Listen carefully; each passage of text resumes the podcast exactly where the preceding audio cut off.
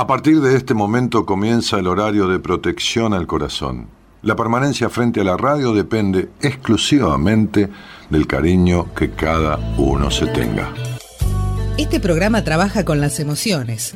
Cualquier semejanza con la realidad es tu responsabilidad, ya que solo vos podrás afrontar lo que fuiste, lo que sos y lo que querés ser ante un imprevisto impacto con ciertas verdades que desconocías. Entendemos que quizás hayas estado huyendo demasiado, es hora de dejar de escapar. Gracias por volar con buenas compañías. Con ustedes, Daniel Martínez. Hola, buenas noches, ¿cómo estás?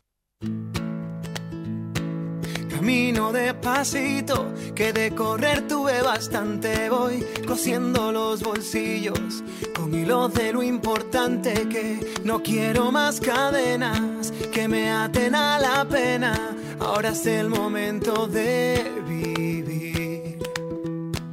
Escucho cada paso, cada latido y cada sueño que me aleja del fracaso He vivido mil historias y aunque no todas fueron buenas, siempre merece la pena seguir luchando aunque no duela.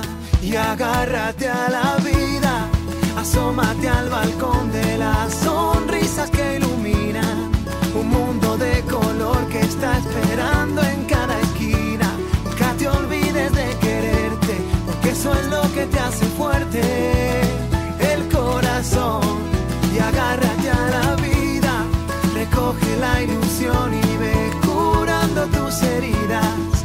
Destapa la emoción y bebe toda la alegría. Brinda por los buenos momentos y deja que se lleve el viento. Todo lo malo y escribe tu propio cuento. Si me siento perdido, subo la música del alma para encontrar el camino. Agarro mi guitarra y voy al sur de mi destino, cerca de donde he nacido, porque lo que hoy soy es lo que he vivido. Y agárrate a la vida, asómate al balcón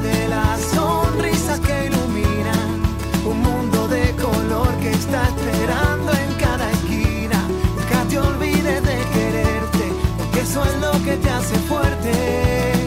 El corazón y agárrate a la vida, recoge la ilusión y ve curando tus heridas. Destapa la emoción y bebe toda la alegría. Brinda por los buenos momentos y deja que se lleve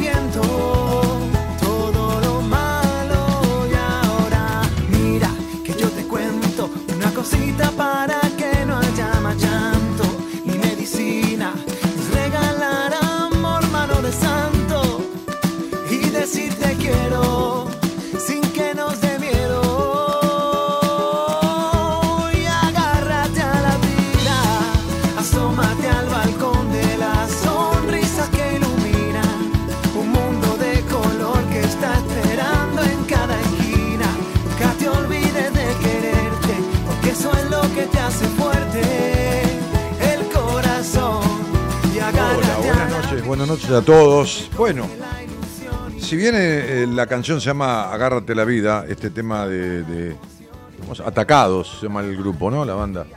Eh, cada uno se agarra la vida como puede, ¿no?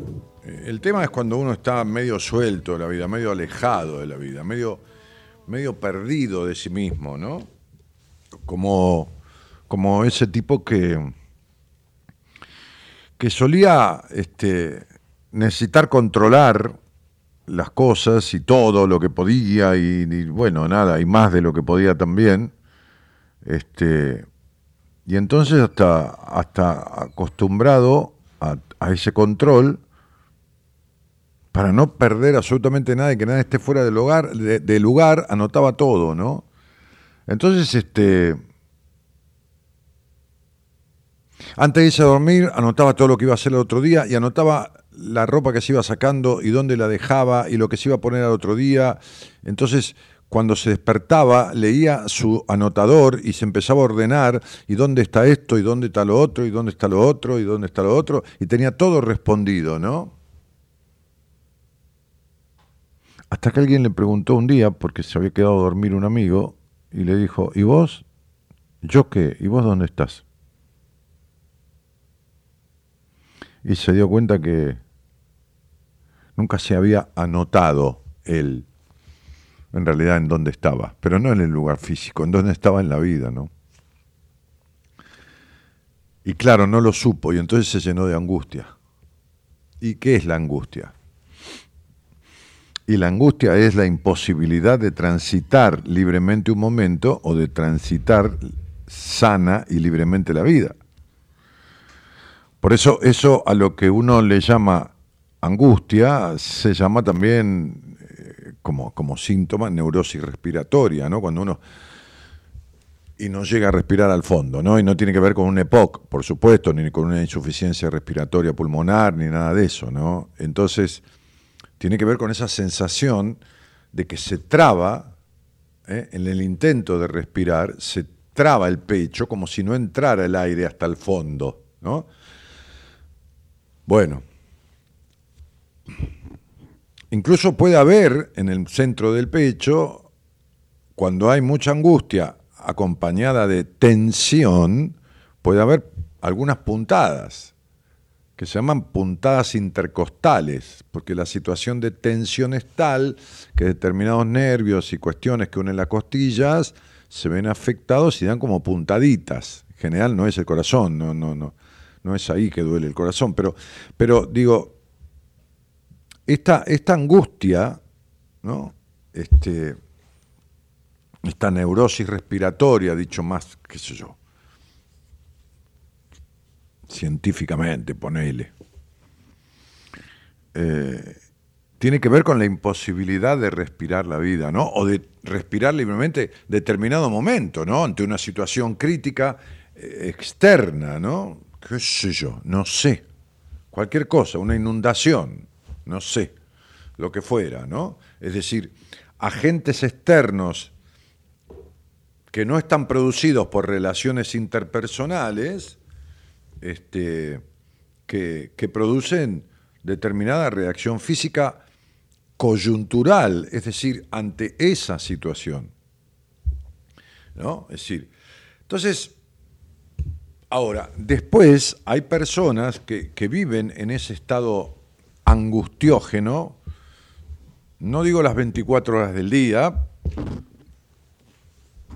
pero que tienen ese síntoma respiratorio, pseudo respiratorio, porque, porque uno cree que no le entra el aire, pero, pero no es así, este, de manera casi permanente, diría yo, ¿no? Es decir, de, manera casi permanente. Entonces, digo, eh, Gerardo, Sí, vos el otro día cuando estábamos haciendo el programa con el pelado Cordero y todo, acá atrás pusiste la imagen, ¿no? ¿Por qué no pones mi imagen y dejamos? Porque sabes qué pasa, para quien está mirando distrae eso. Fíjate que yo estoy mirando y me distrae a mí también. ¿No? Entonces, si vos pones mi imagen, que yo ya me veo, aunque me arte, me veo doble, y yo no tomé alcohol ni nada, así que si me veo doble. Entonces, este es por, por, por causa tuya, no mía. Eh, decía que hay personas que, viven y, eh, en, una etapa de su vida, por, por, un lapso de tiempo importante, o durante gran parte de su vida, con este síntoma. Síntoma que yo conozco y que lo he tenido. Cuando, cuando alguien tiene ataques de pánico o tiene fobia, este, o las dos cosas juntas, como me pasaba a mí hace treinta y pico de años, he estado cerca de un año con, estas, con esta sintomatología, ¿no? con esta neurosis respiratoria o este estado angustiógeno. Eh, Evidentemente, un ansiolítico, ansiolítico menor, baja un poco ese exceso de ansiedad, porque es un exceso de ansiedad. son varias cosas combinadas. Entonces, hablaba yo del tema del, trauma, Este, y, un trauma es una situación, ¿no? Me noté algunas cosas acá, pero es una situación inesperada en la que uno interviene pasivamente, por ejemplo, como si una inundación, ¿no? Este, un robo, ¿no? Este, ya sea por agentes naturales o por situaciones de relaciones interpersonales, pero que, deja fijado un, estado emocional contrariante muy fuerte y que produce después consecuencias que la persona no puede quitarse las marcas de ese trauma durante largo tiempo o no sabe cómo hacer para resolverlas. Y entonces hay situaciones traumáticas que el tiempo puede ser que las aminore o que incluso desaparezcan en gran parte y hay otras que hay que resolverlas de otra manera. Entonces, eh, decía acá, es un acontecimiento, bueno, repentino, inesperado, ¿no? Gracias, niña. Imposible de manejar, que lo perturba a uno. Perturba el bienestar de la persona, la persona que lo vive. Y, como consecuencia uno queda afectado psicológicamente este, y, con síntomas, ¿no? Síntomas que pueden ser náuseas, vómitos, taquicardia, mareos, pérdida de equilibrio, ¿no? Este, ¿Cuántas personas van al, otorrino porque creen que es un problema del oído, del líquido del oído, con pérdida de equilibrio, con esto, con lo otro, y lo que tienen son excesos de ansiedad agudo por, una, por un efecto postraumático, ¿no? Es decir, postraumático es la consecuencia de una situación traumática, es decir, después del trauma. Eh, dolor de cabeza, jaquecas, problemas del sueño, problemas para concentrarse, este, incapacidad para relajarse, cansancio físico agotador, no digamos un día, ¿eh? son, son cosas y síntomas que permanecen, son recurrentes, desaparecen un rato, desaparecen un día, vuelven, vuelven. ¿eh? Este, y como eso, eso como síntomas físicos. Y como síntomas emocionales, después está el, estado de shock, el miedo, la excesiva irritabilidad, la negación también, los cambios de humor repentinos, como ira, como tristeza, como confusión, ansiedad desmedida, ¿eh? El aislamiento, el aislamiento, este, la vergüenza, la culpabilidad, ¿eh? Pero de manera constante, no es vergüenza que un día tengo vergüenza porque qué sé yo, no sé, me equivoqué en una cosa, no sé, cualquier cosa, digo, ¿no? Este, no, no, no, no, no hablo de eso. Eh, no, hablamos, ¿eh? una, una, situación traumática es un conflicto que se presenta en la vida, ¿no? Fuerte, una situación fuerte, fuerte para esa persona. Hay alguna persona que lo que le, lo que le afecta a uno de esa manera, a otro no. Entonces, una situación fuerte que se presenta en la vida, conflictiva, este, que después queda fijada como un trauma porque se repite. ¿Y cómo se repite? Se repite porque uno vuelve, supongamos, a mí determinada situación me provocó un ataque de pánico. Entonces el ataque de pánico se me repetía y, la situación estaba, no, no estaba más no estaba más. Ponele, te van a robar, es palabra tan común hoy en día, ¿no? Este, y entonces esta situación termina eso que el estresazo, estresazo, ¿no? Este, recuerdo un robo que yo tuve, eh, eh, salía de la pizzería de unos amigos, estaba por cruzar la vía, allá en Ramos Mejía, en, la ciudad donde nací. De esto hará, no sé, 27, 28 años, más o menos. Eh, recuerdo que yo tenía un, un Peugeot y, estaba por, cruzar la vía y venía una pareja caminando y cuando se acercaron a mí venían cruzando la vía en sentido contrario, ¿no? Y cuando, y por supuesto estaba la barrera baja. Y entonces cuando llegan a mí, el tipo saca un revólver y me dice, correte de ahí. Y entonces me corro al lado del acompañante, él agarra el volante, la mujer se sienta atrás y otro tipo que estaba en la esquina se subió al auto también, íbamos los cuatro. Y en esa época estaban construyendo una autopista, la autopista del oeste, una parte de un ramal de la autopista del oeste, y, me llevaron ahí, me iban a robar el auto, evidentemente, pero a mí también. A mí se me ocurrió en el camino o cuando estábamos llegando, porque era un descampado donde estaba la autopista arriba, todo oscuro abajo, estaba la, obra medio a hacer, este, y, llegaron y pararon en un lugar oscurísimo. Ah, en el camino, el, de atrás, el que estaba atrás mío, el otro tipo, me iba apuntando con un revólver en la nuca. Entonces el, que, el que iba manejando mi auto le decía, si se mueve, matalo, o matalo, o después lo matamos. Usted se imagina lo que decir en esa situación, con una mujer y dos tipos, una banda de ladrones, con el revólver en la nuca y que, te digan matalo, ¿no? Cualquier cosa, matalo, por ahí lo matamos. Entonces, cuando llegan y paran el auto en un lugar oscurísimo y me dice bajate, yo le dije, ¿me haces un favor? ¿Me das? ¿Me dejas? O, estaba la billetera arriba porque yo le había dado la billetera, me había pedido la billetera, qué sé yo déjame agarrar plata para el colectivo. Que más que el colectivo era el hecho de que si me dejaban agarrar plata, supuestamente no me iban a matar. Me acuerdo que fueron dos pesos, un billete de dos pesos, de esos celestes que había. Entonces me los dio así de mala gana, me bajó, me bajé del auto y me dijo, caminá derecho y no te des vuelta. Y yo caminé, no sé, invocando a Dios y a todos los, los santos, que no sé, porque con el terror de que venía un tiro en la espalda, ¿entienden? Bueno. Esa noche llegué a,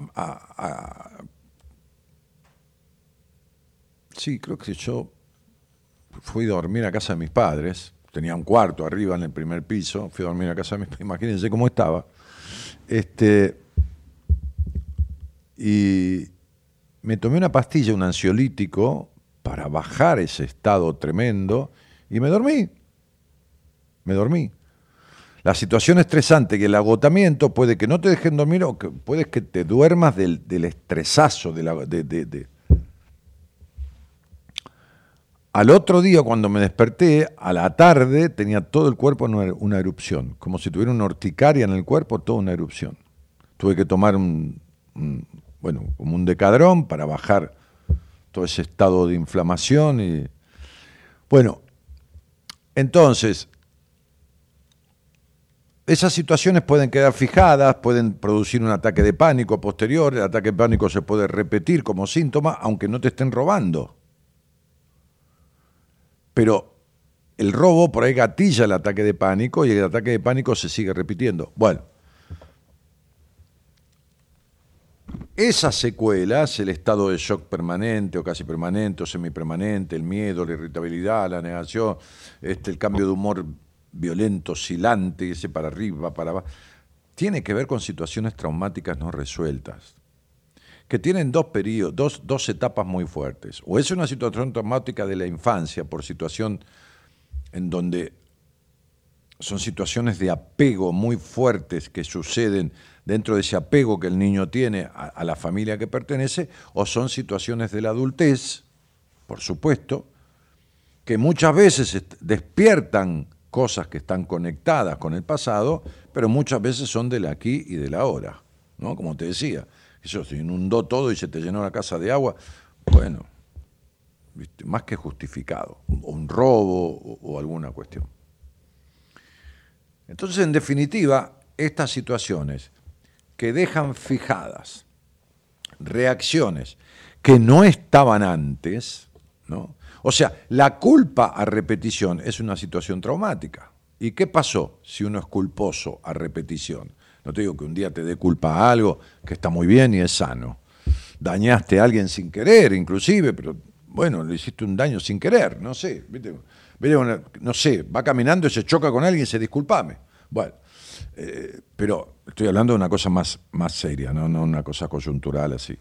Pero la culpa también tiene que ver, la culpa permanente tiene que ver con situaciones traumáticas, por situaciones de la infancia, de, situaciones, de cuestiones en la época del apego del infante, este, que quedaron fijadas.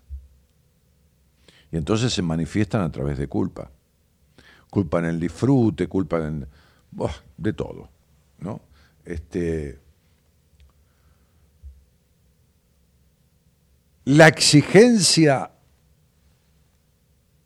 y la perfección en la búsqueda de la, como cosa, como bandera de vida, es una situación proveniente de un trauma. Entonces, vuelvo a repetir, el trauma deja consecuencias en lo físico, en lo físico que la respiración, que el miedo, que la respiración, o en lo emocional. ¿no? La culpa, la exigencia extrema, la perfección extrema. ¿no? Eh, yo estoy tratando una chica eh, que nació en el exterior, que es hija de un hombre que es argentino, radicado hace como 30 años en el exterior, que fue paciente mío, incluso viajó a un seminario desde, desde ese país de Europa. Y, esta chica, que es la hija, habla español, habla castellano a través del padre, porque en ese país no se habla castellano. Este, y entonces yo la estoy tratando. Y la estoy tratando justamente de eso, de una extrema exigencia. Tal es así que hoy, casualmente, porque las cosas, este, casualmente, pero casualmente entre comillas, yo me acordé de ella porque hace como 25 días o 30 días que le mandé un mail en, esta, en este sistema interactivo que yo tengo y le hablé por el WhatsApp y nunca me contestó. Así que yo iba a hablar con el padre, aunque fue ella la que me, la me vino a buscar en una entrevista, e iba a hablar con el padre para deslindar, aunque es mayor de edad, por supuesto, no es ninguna nena menor de edad, no atiendo yo menores de edad este, sí los puedo ver una vez para ver qué le pasa, qué sé yo, pero después lo derivo. Este, y eh, lo derivo a alguien más competente que yo para atender esas cosas dentro de mi equipo. Entonces, estuvo 25 días desaparecida porque tenía dos exámenes en la facultad. Y las tareas que yo le doy, las tareas entre comillas, sí, tareas psicoterapéuticas, por supuesto, que un apunte, que un video, que una, que una, que una, que una película verídica, que, bueno, esas cosas, ¿no? Este, le pueden llevar una hora, media hora, cada cuatro días. La exigencia es tan extrema que tenía dos materias para dar y desapareció prácticamente 30 días del tratamiento. Prácticamente 30 días del tratamiento. Y no es que yo digo, bueno, está bien, total, el padre paga los honorarios. No, es que, es que el proceso que yo hago necesita de una continuidad, necesita de un, de un ida y vuelta, necesita de... Eh, yo, voy poniendo como piezas de un rompecabezas en la, en la cabeza de la persona, en la psiquis. O sea, está esto, y, entonces me responde, y a partir de lo que me responde, diagramo lo que sigue, y a partir de lo que me responde a lo que sigue es que vamos al paso que sigue y, es una concatenación de cosas. Eh, y es por la exigencia. Y esa exigencia es un efecto postraumático de situaciones traumáticas de aspectos y situaciones de su infancia.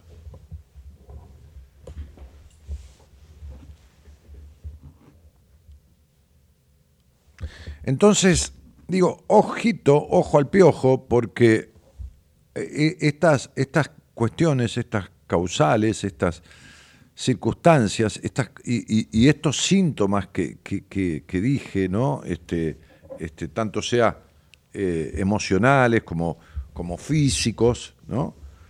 Es decir, están mostrando que hay algo en el pasado, en el pasado reciente, en el pasado lejanísimo, en el pasado, cuando digo reciente no digo dos días, no digo un tiempo, o sea, en el pasado del adulto o en el pasado del niño, que se fijaron, hay cuestiones que se fijaron o se fijó, si puede ser una cuestión, traumáticamente. Bien, ¿se resuelve? Sí, por supuesto, lógicamente, ¿no? Si no, este, pero es necesario eh, transitar el camino de la resolución, sobre todo cuando esa situación traumática es impedidora de respirar libremente la vida, que es como, como, como al menos en manera mayoritaria, ¿no? nadie puede todo todo el tiempo. Entonces, este, Elo, ¿me das un poquito de edulcorante que, me olvidé de traer stevia de vuelta? Entonces, por favor, gracias. Entonces, e, e, este es el punto, ¿no? Este es el punto. Ojo con estas cosas que he explicado, porque, gracias, no, no vienen de la nada. Esos síntomas que, expliqué, cuando son, a ver, a cualquiera le duele la cabeza un día, no, cuando son permanentes, recurrentes, ¿eh? va, vuelve, otra vez, se va, se va un poquito, otra vez dentro de unos días, otra vez, otra vez. Bueno, ¿ok? Hay que revisar qué pasa. Está bueno si querés hablamos sobre eso, ¿eh? si querés me llamás, si hablamos sobre algo, un síntoma que tenés recurrente y vemos si, si yo puedo ayudar en encontrar lo que lo está gatillando, lo que lo está gatillando, como quieras. Buenas noches a todos. Vos tenés una, una cosa que te mandó Marita, ¿no? Una, un, un videíto. Bueno, dale, en todo caso vemos. Buenas noches a todos y gracias por estar.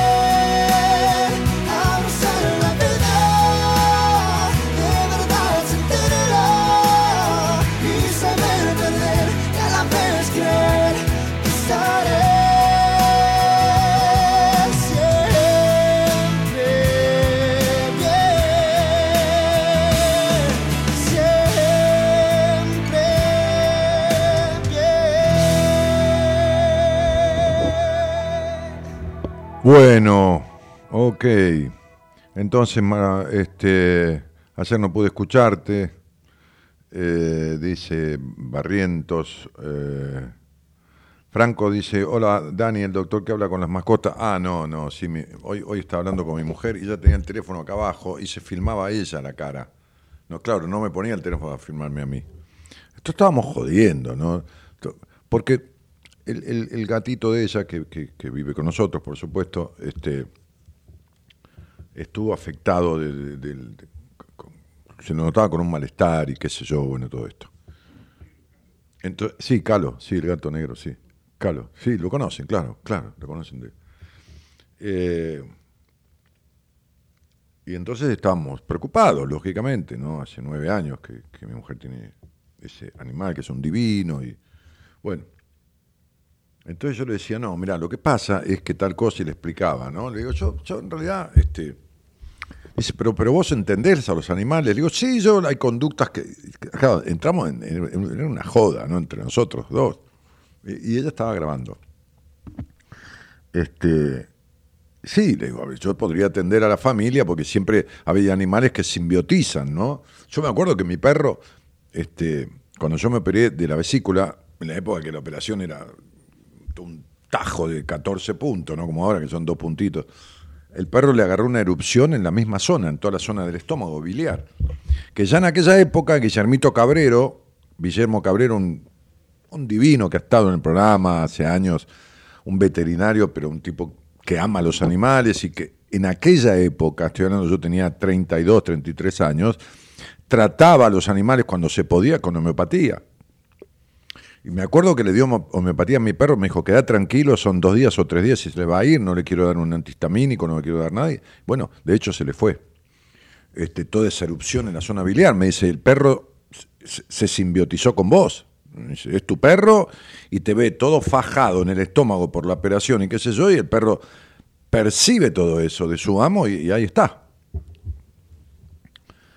Este, entonces yo le decía a mi mujer, sí, porque hay que tratar, por ahí hay que hablar con la familia, porque a veces el perro, le digo, vos fíjate que vos te sentís acompañada y como protegida por mí, le digo, no, no, no, protección por miedo a que te roben, protección en el sentido, sí, claro, ¿no? Este, bueno, yo también, hay cosas tuyas que, ¿no? Que, que, que, yo siento que, y, y, entonces, este, cosas hacia mí, ¿no? Digo, bueno, el gato, cuando yo llego de la radio, le decía, este, voy hasta al living a dejar la ropa, parte de la ropa, el anillo, las cosas que me saco, este, el reloj, y el gato viene muchas veces este, y se empieza a, pasar por al lado de la pierna y, da vuelta alrededor de una de mis piernas o de las dos, y, eh, como si refregara el, lomo en la pierna.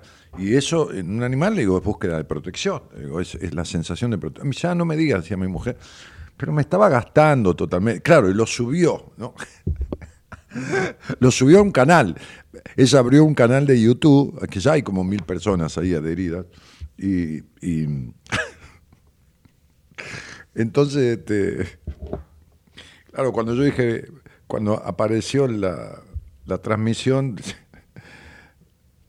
hay quien decía, hola Dani, el doctor que habla con las mascotas. Me dice, porque vos hablarías con los animales, me dice mi mujer, le digo, no, yo no soy Doolittle, viste que hay una película de un veterinario que hablaba con los animales. No, pero, pero podría interpretar algunas actitudes, pero jodiendo, por supuesto, que voy a interpretar actitudes. Bueno, este. Entonces mandé un saludo de hola, hola, con una carita de, un perro, de otra de, qué sé yo, un mono, no sé qué era, jodiendo, ¿no?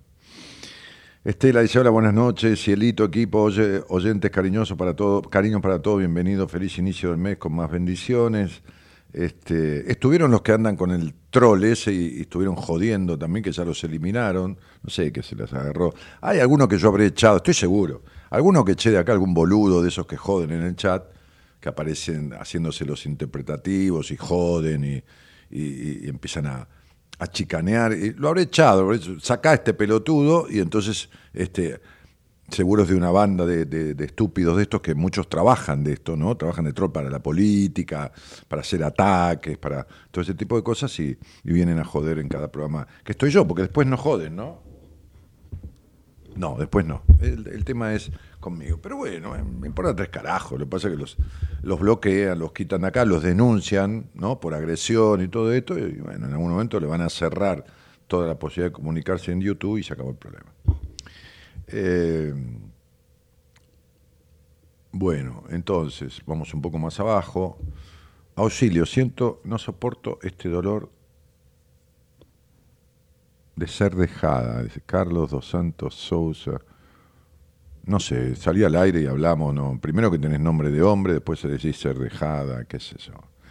Este, no sé. No, no, no, no sé ni quién sos, ni si estás jodiendo, ya, no sé. Entonces, este, si querés hablamos, este, eh, Dani, ¿una pastilla para dormir y un mío relajante son lo mismo? Depende, ¿ante qué situación? Ah, ¿una pastilla para dormir y un mío relajante son lo mismo? No. No, no. Nada tiene que ver un somnífero con un mío relajante. ¿no? El Valium, por ejemplo, es mío relajante. Por ejemplo, Valium. El viejo y conocido Valium. ¿no? Es un ansiolítico con mío relajante. ¿Qué es mío relajante? Mío. Mío es músculos, ¿no? Relajante muscular. ¿no? Cuidado, yo no soy médico, ¿eh? pero bueno, conozco estas cosas, los pacientes toman cosas, hay un, hay un psiquiatra en el equipo que es amigo personal mío, que fue profesor mío, este, está Fernando Basílico, bueno, este, hubo médicos en buenas compañías toda la vida, he leído mucho de esas cosas, bueno, nada, tengo un conocimiento básico, ok.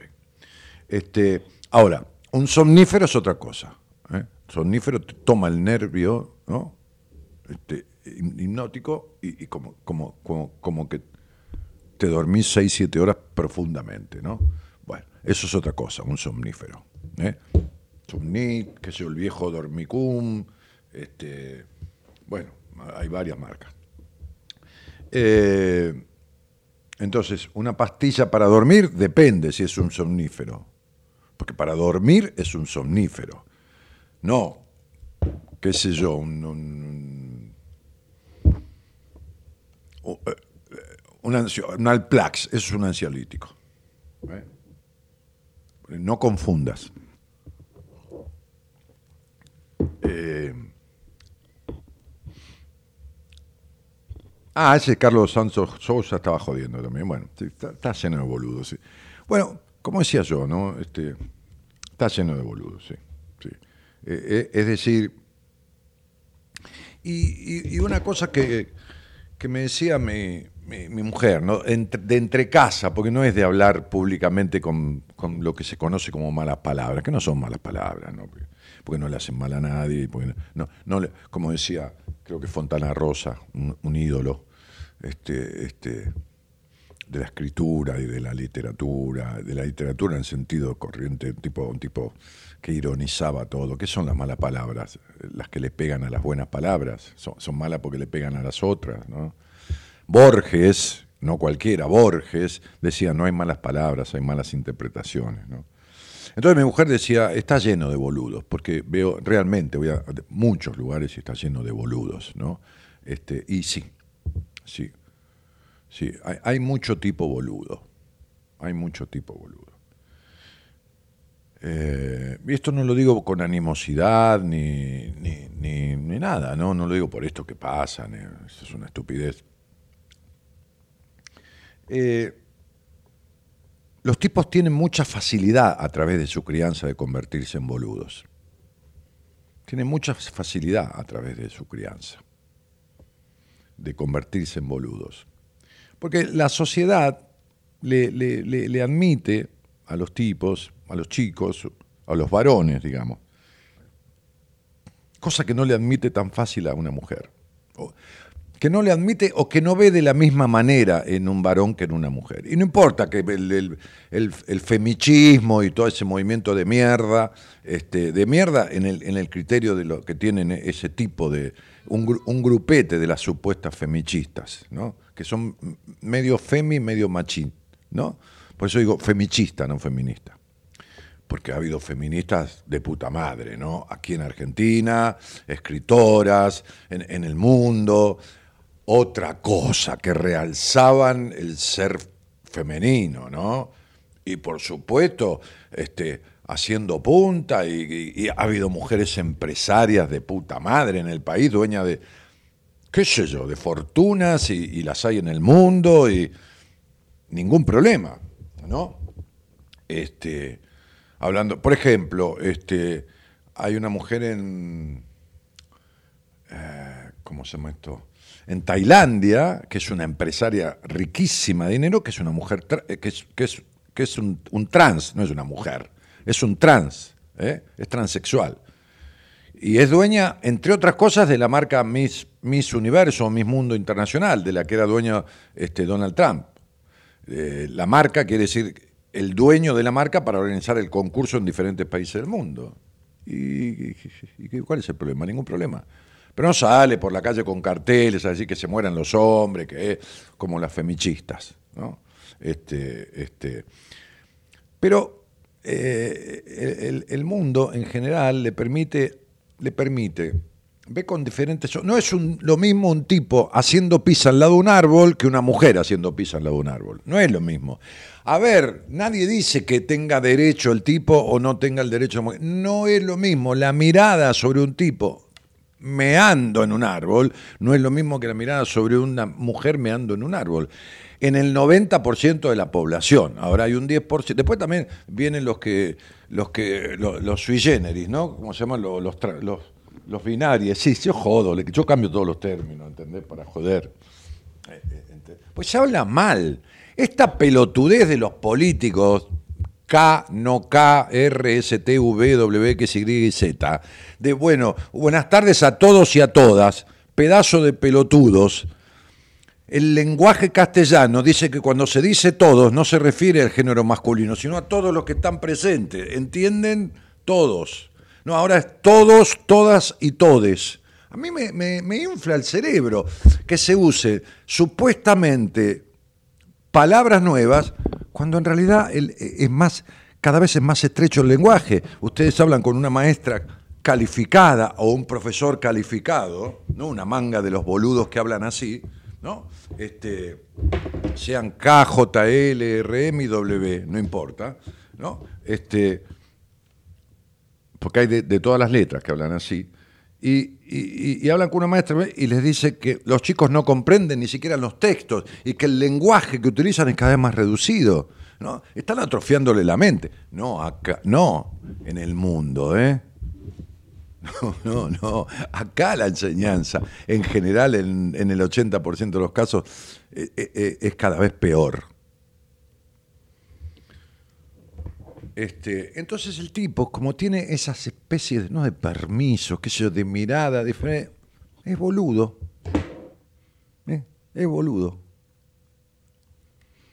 Es boludo porque nadie lo, lo, lo, lo reprime de chico, no, no, no, no le crean el complejo de puta como las mujeres, este, este, no, entonces el tipo eh, como que tiene permiso, ¿sí? y, no crece, le crecen las bolas nada más, eh, eh, en el sentido figurado, ¿no? En el sentido figurado. Cerebralmente le crecen, porque después le faltan huevos para, para convertirse en hombre y en macho, no machista, ¿no? Le faltan huevos. Este, este,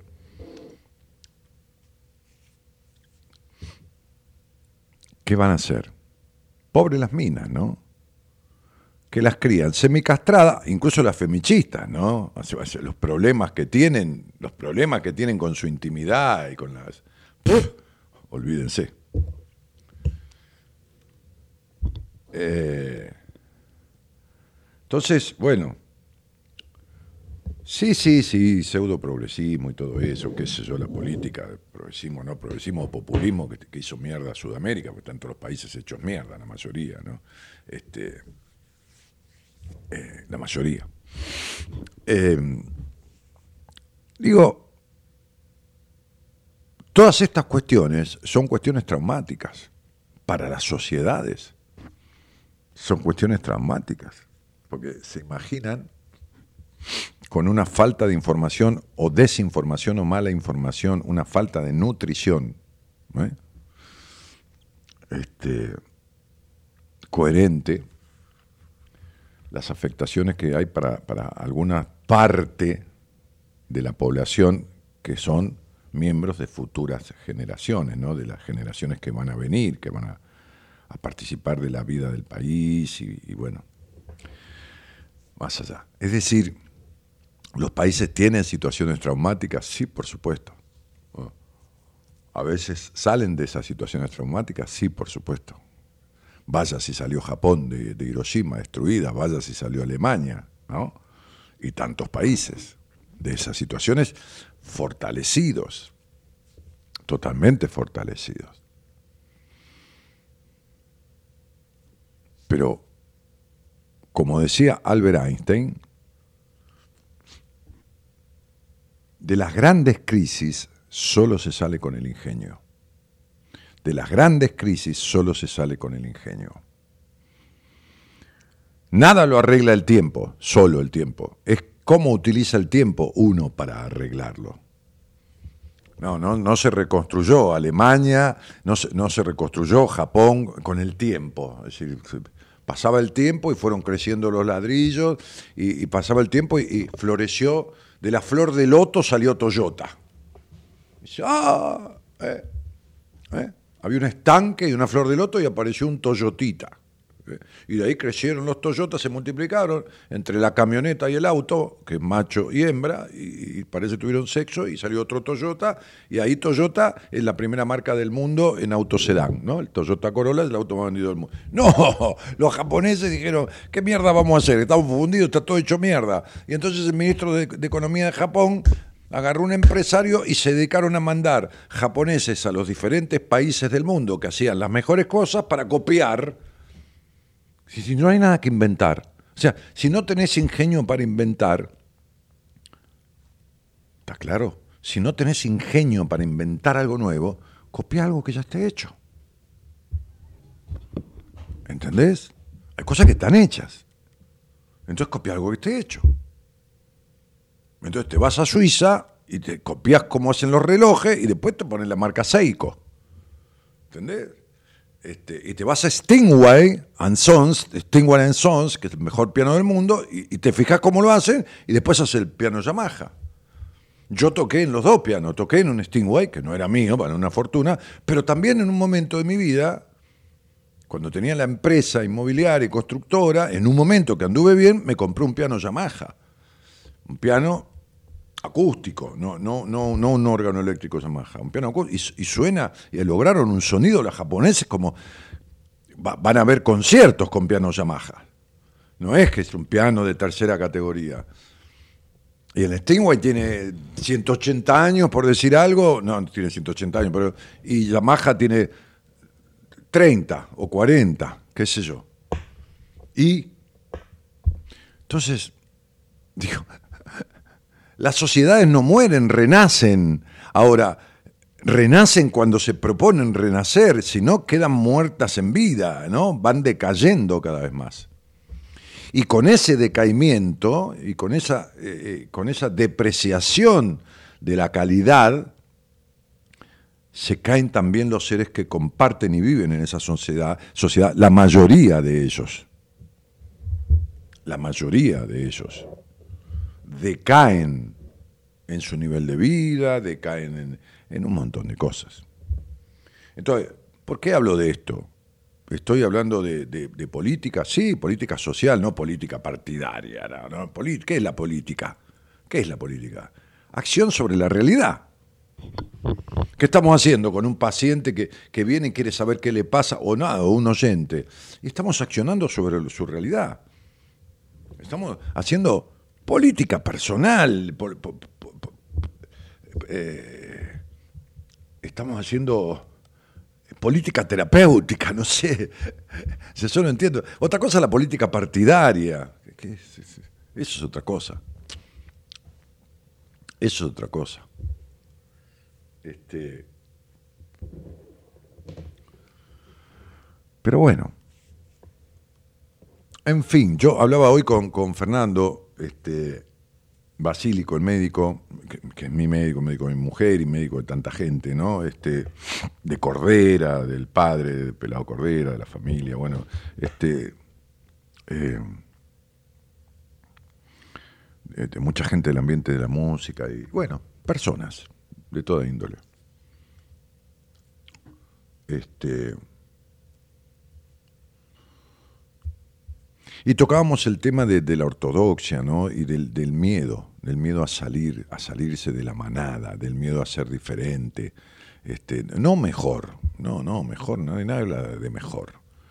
Del miedo al, juicio ajeno, que lo hemos vivido. Él y yo hablábamos de nosotros mismos, de muchos pruritos que uno, que uno, que uno tiene. Mejor dicho, que, que tiene dentro, que, trae, que trajo a la rastra de una parte de su historia, porque uno, uno también no puede despegarse de su historia, ¿no? Entonces, él que es músico, se dedica a la música y le gusta tocar, y a veces toca con Calamaro, y, la otra vez lo fui a ver con su grupo, que, se presentó ahí en un lugar en, en, Boedo, fuimos con mi mujer, y la verdad que estuvo bárbaro lo que hicieron, una hora y media de muy buena música. Este, tiene, tiene tenía ese prejuicio, ¿no? De decir, soy médico, pero soy músico. ¿no? Pues, ah, no es nada serio un médico, como, no es nada serio un profesional de la psicología que haga numerología, ¿entendés? En una época de mi vida yo me paraba a hablar en, mi ciudad, en Ramos Mejía, con, empresarios, cuando yo había dejado la inmobiliaria, y cuando le contaba que estaba haciendo radio, y, me preguntaban, ¿pero qué? ¿Política, economía? ¿De, programa de qué, Martínez? ¿eh? porque me conocían más por Martínez que por Daniel, porque mi, mi, inmobiliaria se llamaba Martínez y compañía. Entonces yo decía, no, no, no, hablo al aire con la gente de los problemas de su vida, hago numerología, ah, qué bien, me decía, y se iban los tipos, ah, qué bien, qué bueno, lo dejo, pues, deben haber dicho, este se volvió loco. Claro, viste, vos es un tipo que tuvo una empresa inmobiliaria, que eran, digamos, de las 60 que había en Ramón Mejía, era la, una de las dos primeras, este, empecé de muy jovencito, a los 22 años, 23 años, de vendedor de inmobiliaria, y después puse mi propia inmobiliaria, y después una más grande, después una sucursal, y después. Bueno, entonces, este, ¿qué tipo es este? Está tarado, cerró la inmobiliaria, se dedica a hablar con la gente de los problemas de la vida en una radio y haciendo numerología, chao, se taró, chao, hasta luego. El tipo seguía de largo. Bueno, e, esa, esas cuestiones, y bueno, uno es una persona como cualquiera, le generan Está bien, yo seguí adelante con lo mío, pero, ¿viste? ¿Entendés? Bueno, todos esos apegos, todas esas cosas, todo, ¿no? Este, que, nunca, nunca, nunca tuve de, mis padres una. Eh, la verdad que así tengo que decirlo, ¿no? Este, nunca tuve de mis padres esta, esta, como, como una, una crítica por. No, la verdad que no.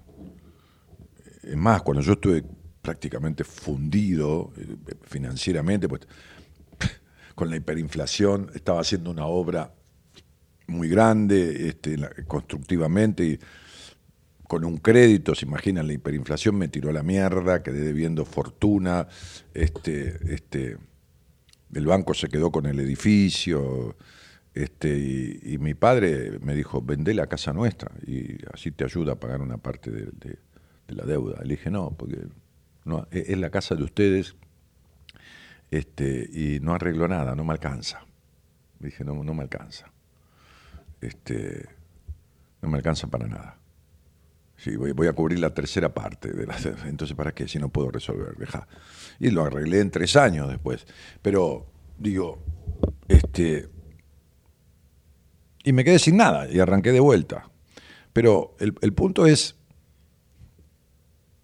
esto, ¿no? cómo le cuesta a las personas diferenciarse de las situaciones traumáticas de su historia que le impiden, ¿no? Y me incluyo, ¿no? Y, Fernando también, que hablábamos de eso hoy por teléfono, este, que le impiden este, ir en contra de lo que el pensamiento masivo, por eso la manga de pelotudos de los políticos, queriendo de los políticos partidarios, queriendo captar votos.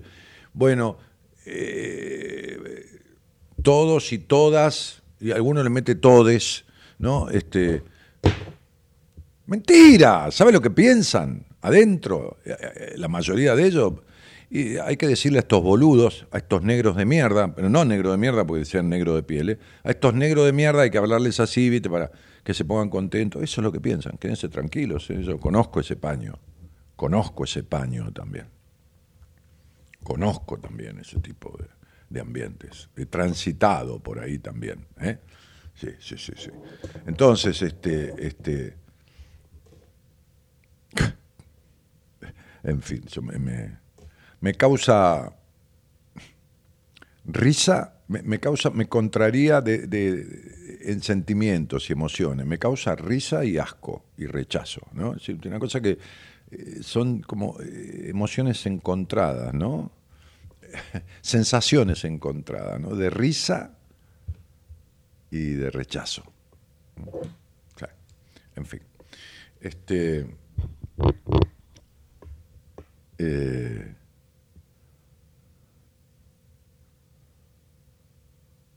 sí, sí, claro, sí, sí, sí. Mi pareja es docente de colegio secundario y en estos últimos tiempos se están manifestando casos de alumnos que padecen de oposicionismo desafiante. ¿Podrías explicar? Sí, los chicos se oponen porque están instruidos por los padres. Hay violencia en el hogar o hay instrucción en el hogar con respecto a líneas políticas, ¿no? había una, una mujer este, que había, no, sí, hasta hace poco, que mandaba a las hijas a los, a los actos políticos, ¿no? Las mandaba a manifestarse, a hacer piquete, pero no cobraban, no cobraban este, plan ni nada, ¿no? O sea, las mandaba por ideología, tenían que ir, les ordenaba ir a los piquetes. Ustedes son jóvenes, tienen que ir. Pero ¿por qué no las dejas que elijan solas? Entonces, hay, toda una cuestión de, división, ¿no? Acá y en muchos países del mundo, ¿no? Este, ideológicamente es mucha la gente, entonces la mejor manera de dominarla es dividirla. La mejor manera de dominarla es dividirla. Es decir, si vos la dividís y piensan diferentes, se pelean entre ellos y vos seguís gobernando y seguís con el poder, mientras entre ellos se pelean. ¿Por qué San Martín en 1828, creo que fue, bueno, discúlpeme si me equivoco en la fecha, no importa, vuelve de Europa tenía asuntos que arreglar de dos, de dos propiedades que tenía aquí, de rentas, qué sé yo, y cuando para el barco en Buenos Aires se entera de una guerra intestina que había, ¿no? O sea, eh, como, como, como, como trifulcas como las que hay aquí, pero bueno, armados entre, entre argentinos. San Martín no quiso bajar del barco. Dijo, yo no voy a bajar para ver a mi país pelear los unos contra los otros y se fue a Uruguay y se volvió a Europa y nunca más volvió.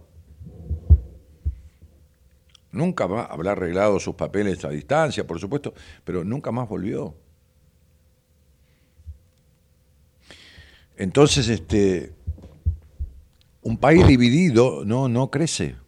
No, no, no, no, no. Dividido acérrimamente no, no, no termina de crecer. Sobre todo cuando es un país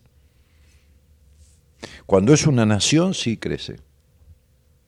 Cuando es una nación, sí. Estados Unidos dividido entre la gente eh, eh, eh, trampista, diríamos, no tramposa, los de Donald Trump, que casi toman el Capitolio, ¿no? Una locura, nunca en Estados Unidos, una democracia este, emblemática del mundo, este, este, donde también hay gente hecha mierda, por supuesto, en la pobreza.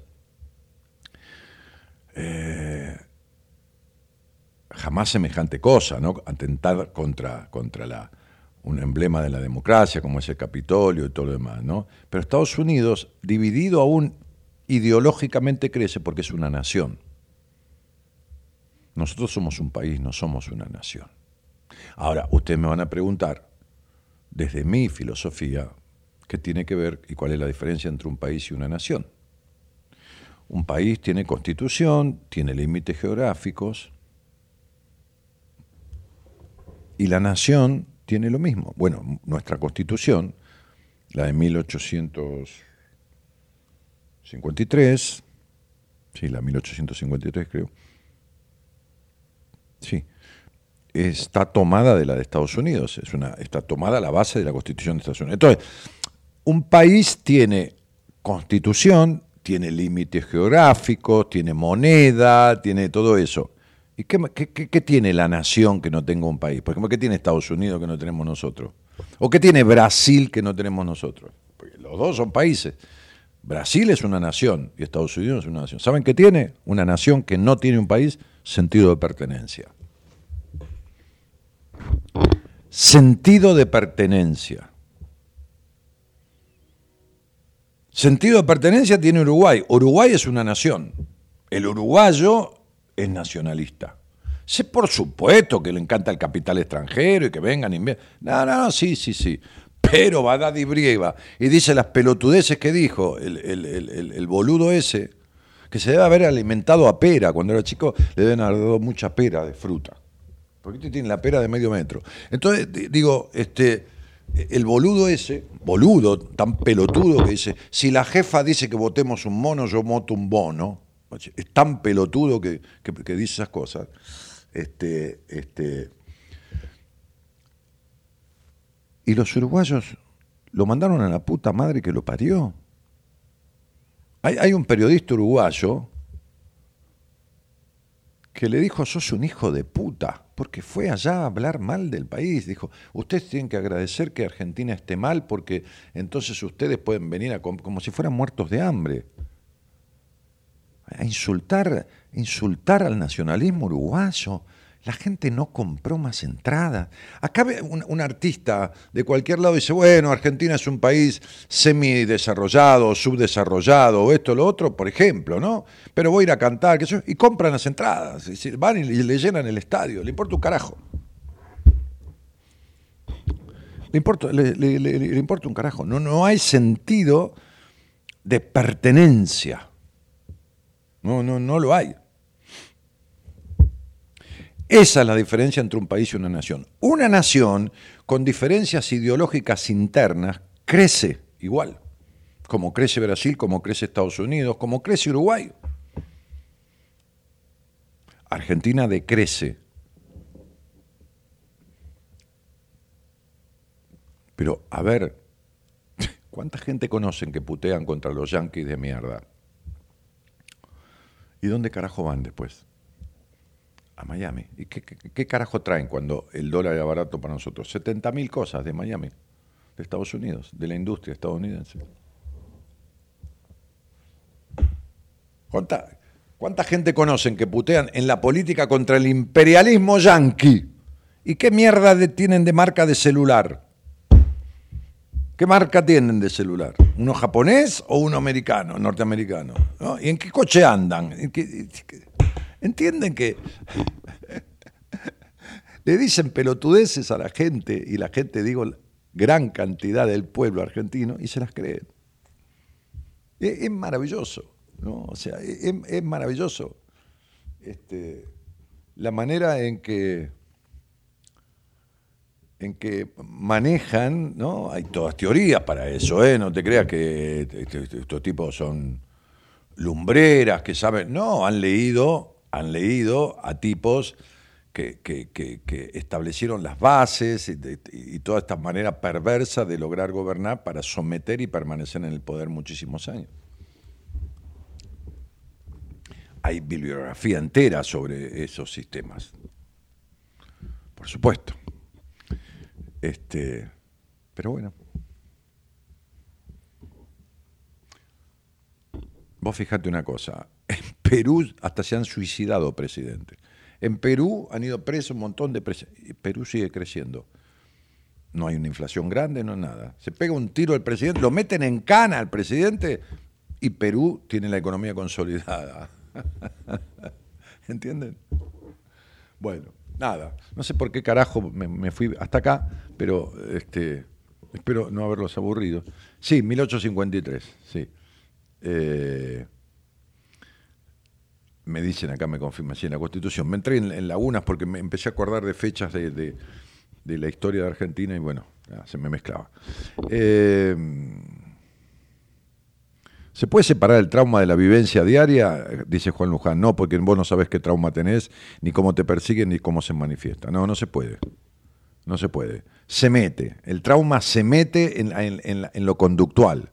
¿Está claro? Se mete en lo conductual, se mete en lo sistémico, estoy hablando de diferentes corrientes terapéuticas. ¿eh? Se mete en el inconsciente, en lo psicoanalítico. Por eso yo digo, digo, me digo a mí mismo, soy un, psicoterapeuta de, psicología integrativa. ¿eh? Integrativa.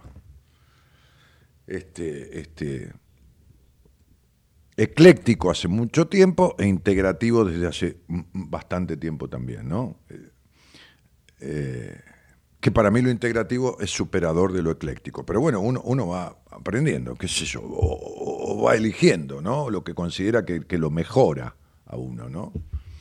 Este, por lo tanto, le va a servir también más al otro, ¿no? Eh, bueno, nada. Así es, dice Vero, las palabras no son maldichas, sino malinterpretadas. Rosario Starópoli dice, coincido con vos, Daniel, con el lenguaje. Bueno, por ahí hay muchos que coinciden, hay otros que no. Bueno, ¿qué vamos a hacer? No, no podemos estar todos de acuerdo, ¿no? Este, Miriam dice, cada vez más rotos estamos, sí, sí, a mí me, da pena por... Me, da pena por el país y a veces hablo con amigos que tienen hijos de 18, 20 años, 20 y pico de años y y le digo, qué cagada, ¿no? Los pibes tuyos, ¿viste? Por los pibes, ¿no? Es decir, este. Es una cagada, La cantidad de, chicos que, medianamente con alguna posibilidad o que los padres le, le dan una guita se van. En Australia está lleno, en Nueva Zelanda, en, en España, bueno.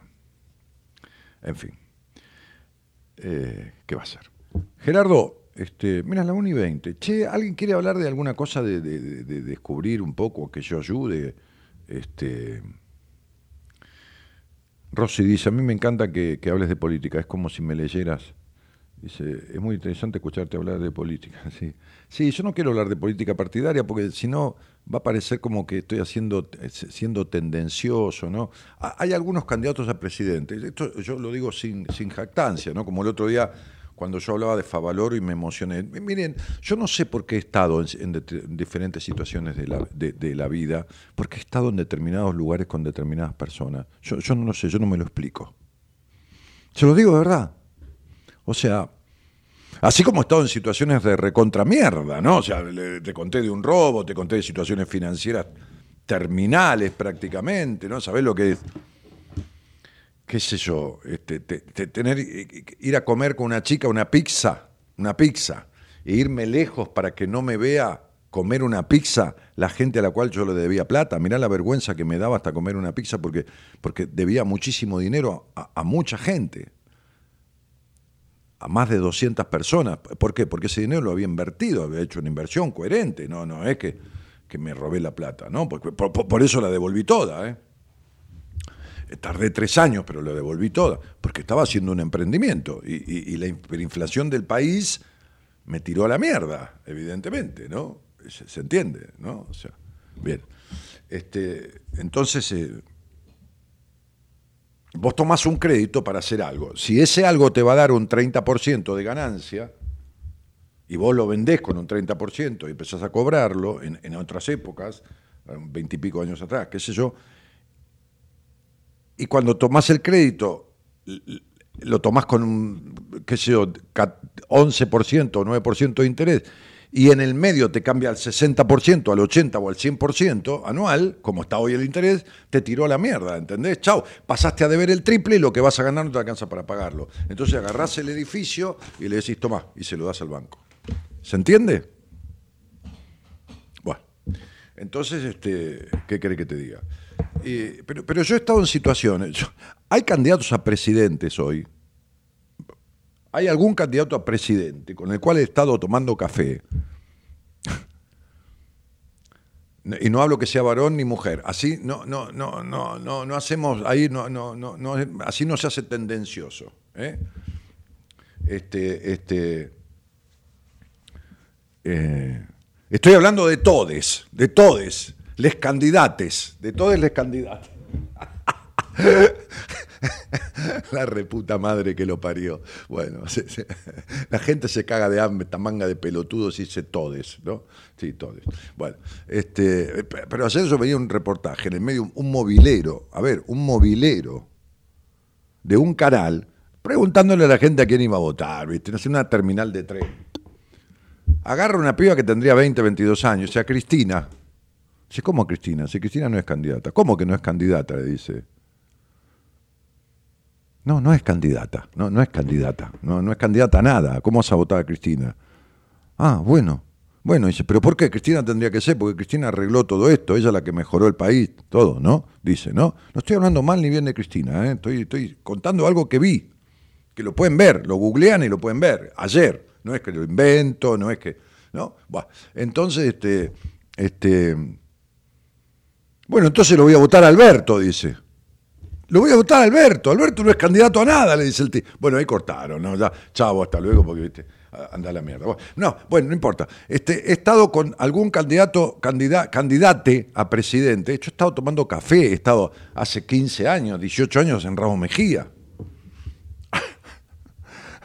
he estado en, La Matanza. Este, he estado tomando café acá en, en, en Canning, en, Canning, en Ortiz y Santa Fe, en el bar que está en la esquina no le votaré nunca a, ella. ¿Qué sé yo cómo decir? Ni ella, ni ella, ni él, ni nada. Nunca, porque le conozque, le conozque bien. ¿eh? ¿Qué mierda le voy a votar? Bueno, este, este, viste, ¿sabés qué pasa? Que yo digo, suelo decir esto, ¿no? Hay una frase que dice, el saber no ocupa lugar. Sí, las pelotas, el saber ocupa lugar. A veces es mejor, hay cosas mejor no saberlas. Dale, anda.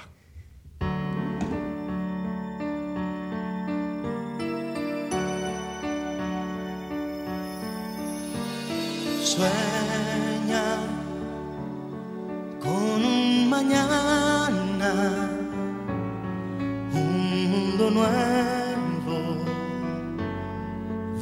debe llegar. Ten fe es muy posible si tú estás decidido.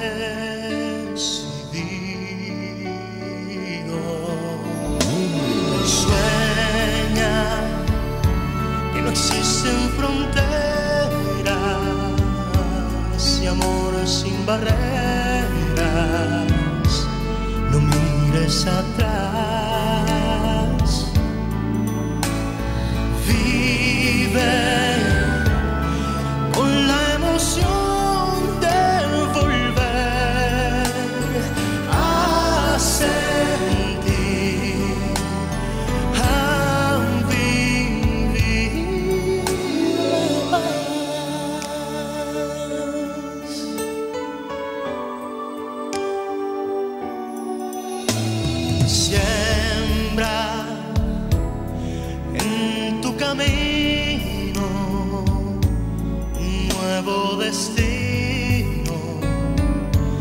So. show.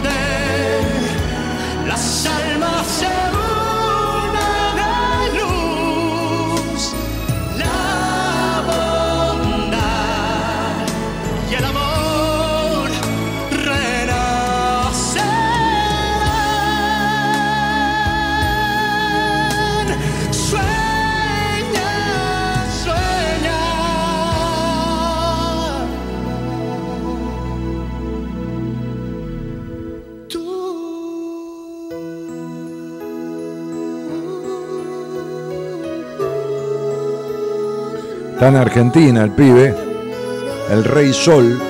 Nosotros tenemos el Rey Palito. Ortega está a la vuelta de mi casa parando en un hotel internacional ahí. Este. Luis Miguel. Eh, bueno, qué sé yo. Me, me fui al carajo hablando de todo esto, pero. Este es mi programa, luego hace 30 años. Este. Ahora que hablo como tengo ganas, trato de, intento ser totalmente abarcativo, este, no tendencioso, es un programa humanístico. Eh, y, bueno, nada. Eh, me expreso como, como pienso y y como siento a mi país, ¿no? Del cual yo hoy hablaba con Fernando, mañana nos vamos a encontrar a almorzar. Va, el almuerzo yo desayuno, él dice es un almorzuno, ¿no? Este, nos gusta inventar palabras a los dos, este, a charlar un rato. Eh, y yo le decía que yo me pude haber ido del país, yo tuve ofertas de una norteamericana con la cual salí en una oportunidad salir con una chica. Eso, eso se lo conté, que me ofreció casarme con ella para que yo tenga nacionalidad yankee.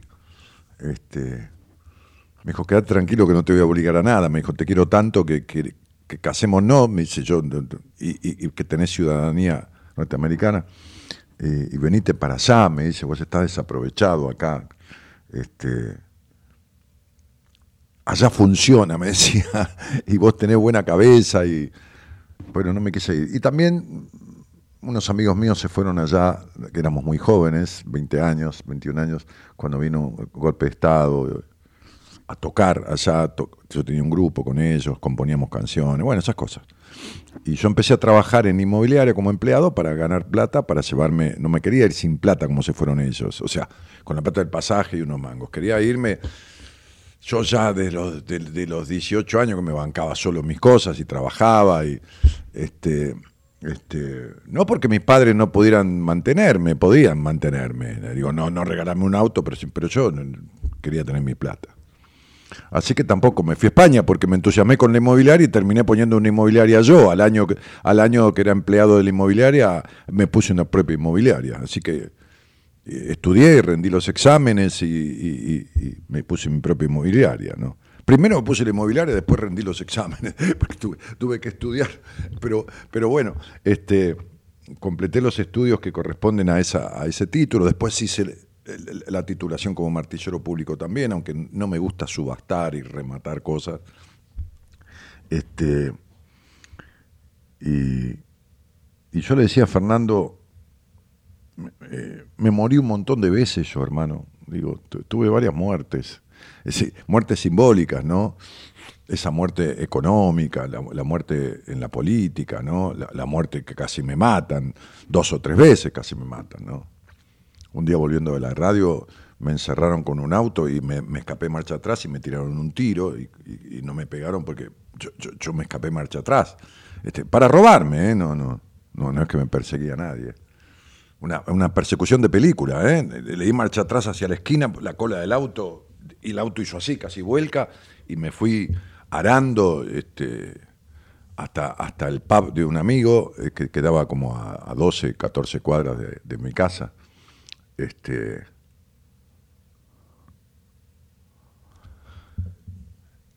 en fin. Rossi dice, lástima que no te conocí cuando te candidateaste por un partido vecinal, te hubiera dado mis servicios gratis, creo saber quién era tu intendente por entonces. Mi intendente, el intendente era Balestrini. si querés te cuento la anécdota de cómo lo hicimos intendente. El obispo de La Matanza, Monseñor este, este, eh, Antonio Federico Gatti y yo. Si querés te lo cuento un toque. lo llamo a Balestrini y le digo, che, Alberto, ¿cómo te va? Y dice, hola, ¿cómo te va? Me conocía la voz, nos conocíamos. Este, un sátrapa, un sátrapa. Está muerto. Este, y bien muerto está.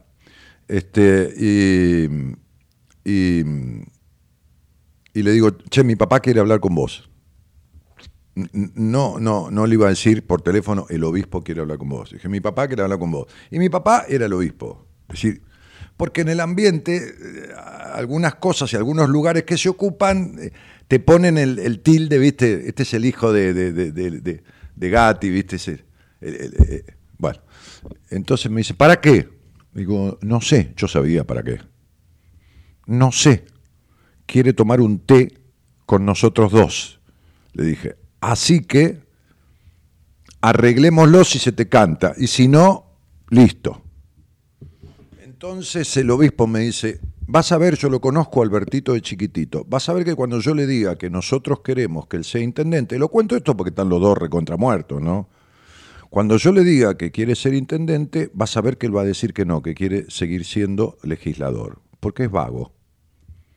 Es vago, no le gusta trabajar. De intendente hay que trabajar. De legislador te sentás, te traen el café, vas una vez cada dos meses, ¿viste? O, vas al Senado eh, eh, o a la Cámara de Diputados y vas a tu oficina. De intendente de La Matanza te imaginás, ¿no? No estamos hablando intendente de, de Vicente López o de San Isidro, que también tiene sus cosas, ¿no? Estamos hablando de La Matanza. No te explico, yo caminé toda la matanza, ¿eh? no es que soy de Ramos Mejía, ¿viste? No, no, no. Yo fui, fui candidato a intendente por un partido vecinal y caminé la matanza hasta lo que se llama los kilómetros, hasta las villas, los asentamientos, eh, los, peores lugares, y digo peores en el sentido de que no se puede entender como los chicos, bueno, así crecerán también, pobrecitos. Entonces, este, este, vas a ver que dice que no. Entonces nos sentamos en el departamento del obispo, que vivía a media cuadra de mi inmobiliaria,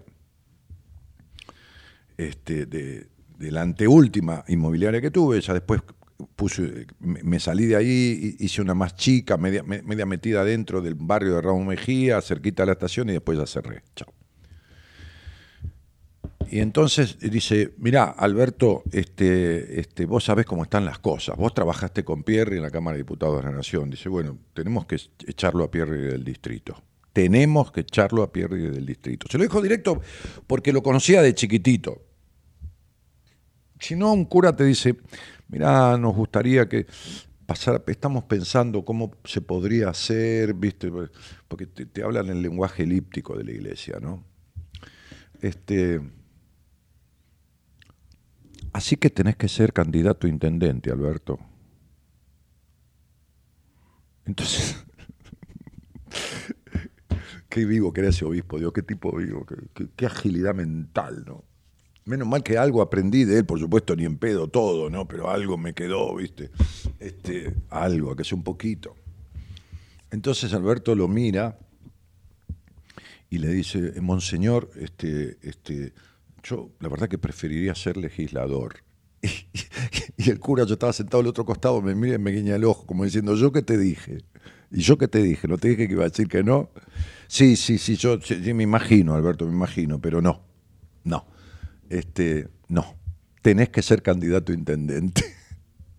Así que, este, llama al gobernador, porque ya sabe, el gobernador era Dualde, que iba a ser candidato a presidente, y llamalo porque te vas a reunir con él.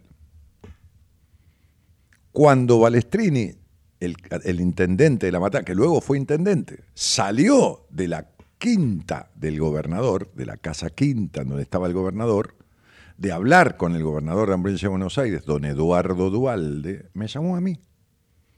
Me llamó a mí lo primero que hizo fue, no es que me llamó a mí porque yo soy, no, me llamó a mí porque era avisarme a mí para que yo le diga al obispo. Y me dijo, hola, ¿cómo te va? ¿Qué haces? Bueno, ya arreglé, me dijo. Bueno, listo, le digo. Le aviso a mi papá. Y después se trabajó, se trabajó en la interna del peronismo de la matanza para que Balestrini fuera candidato y le ganara a Pierri en la matanza. Y efectivamente se, le ganó la interna a Pierri en la matanza. Esa es la historia de cómo Balestrini fue intendente. Después fue vicegobernador de la provincia de Buenos Aires. Ahí tuvo un problema de salud y después se murió por ese problema de salud.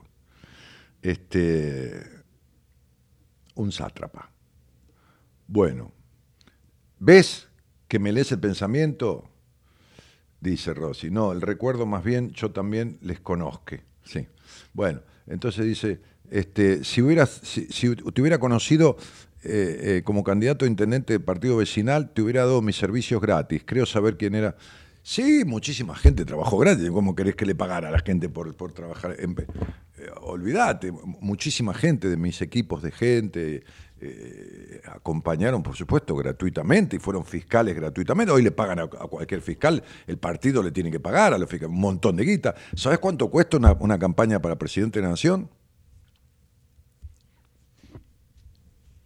Entre 40 y 60 millones de dólares. ¿Cuántos millones de dólares te crees que cuesta imprimir las boletas?